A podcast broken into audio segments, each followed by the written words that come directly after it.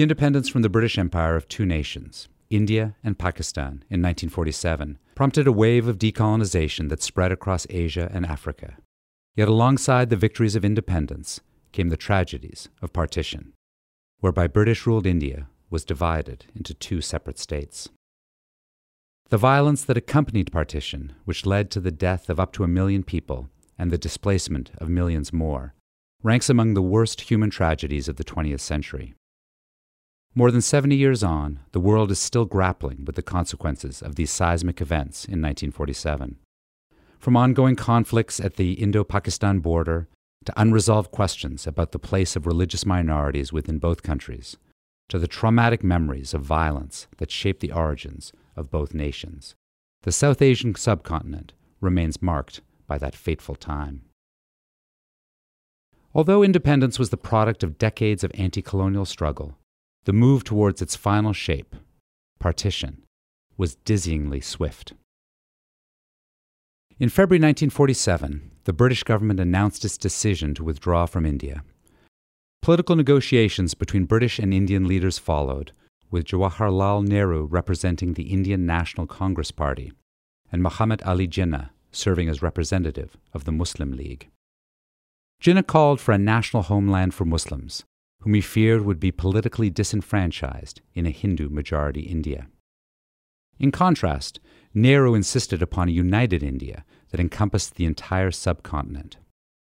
The British, meanwhile, were eager to disentangle themselves from subcontinental politics and advance the date of independence to August 1947, a year sooner than Prime Minister Clement Attlee had first promised.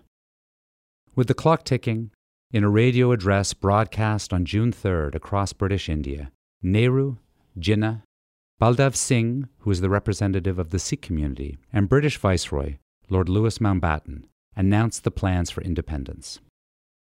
These plans accepted that a partition must occur and that it would divide the provinces of Bengal in the east and Punjab in the northwest. Sir Cyril Radcliffe, the British civil servant assigned the monumental task of mapping this divide, was given just six short weeks to determine India and Pakistan's new borders.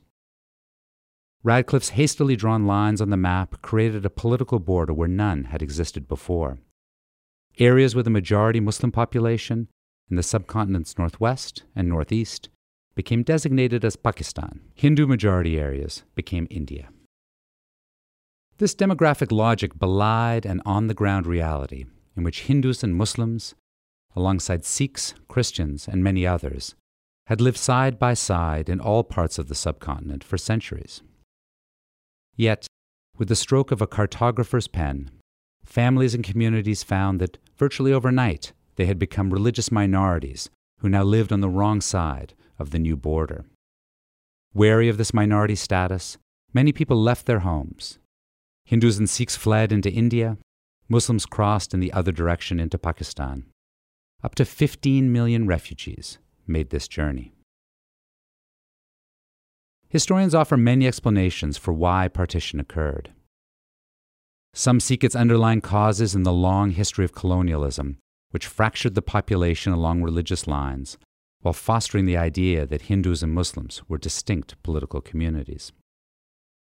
Others cast a critical eye on Indian nationalism, which they argue was unable to overcome these divisions when imagining an independent India.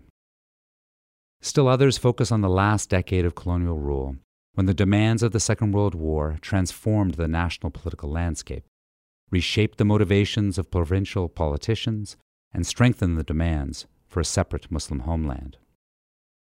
They also look towards the final political negotiations of 1947, which took place against a backdrop of growing violence between religious communities that was fueled by propaganda that demonized the other community and by the fevered exhortations of politicians and local leaders. Ordinary people bore the brunt of this violence. They were attacked and killed in their homes and neighborhoods, and while traveling in convoys via train or on foot across the border. Women were raped, assaulted, and abducted in huge numbers as men made women's bodies the battleground of community identity. The populations of entire villages were executed, and corpses lined the roadsides. This unimaginable violence was not simply a spontaneous expression of hatred and brutality, but in many cases was planned and organized. The Punjab, in particular, was awash with weapons and recently demobilized soldiers who had fought in World War II. Some formed paramilitary groups, often funded by local landowners and other elites, who use the chaos of partition to settle old scores, assert claims over land, and secure their own political and economic power. As these organized paramilitary groups traversed the Punjab in campaigns of ethnic cleansing, there were few who could stop them. The British government was determined not to use its military forces for internal security, and consequently, thousands of British soldiers remained in their barracks as the villages and cities of the subcontinent erupted in bloodshed. While the terrible violence abated after 1950, the legacies of partition live on today. India and Pakistan have fought three wars and numerous border skirmishes, and each government regards the other with suspicion, if not outright hostility. The border between the two nuclear armed powers remains contested in Kashmir, now one of the most militarized regions of the world, where civilians are subject to a brutal occupation by the Indian Army. Partition's borders have not held steady in the East either, where in 1971 a bloody civil war led to the creation of a new nation, Bangladesh, from the former province of East Pakistan.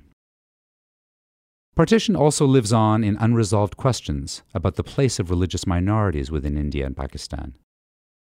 In India, where there remains a very substantial Muslim minority population, the Constitution makes explicit a commitment to secularism and to a separation of religion from the institutions of the state. Yet the notion that Muslims are outsiders to India an idea that was born out of partition itself, remains a pernicious presence.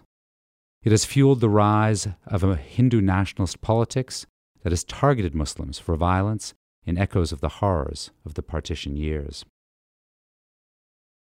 In Pakistan, which was created as a homeland for Muslims and which has smaller numbers of religious minorities, the relationship between Islam and the state remains fraught, even after successive waves of Islamicizing policies undertaken by military and civilian governments. More than seven decades on, South Asians still struggle with these legacies. We are now losing the last generation to remember the events of 1947, and there is a new urgency to document the histories of those who experienced partition firsthand. As their stories are collected and shared, perhaps we will be better able to understand the violent turmoil through which India and Pakistan were created, and to imagine a more hopeful collective future.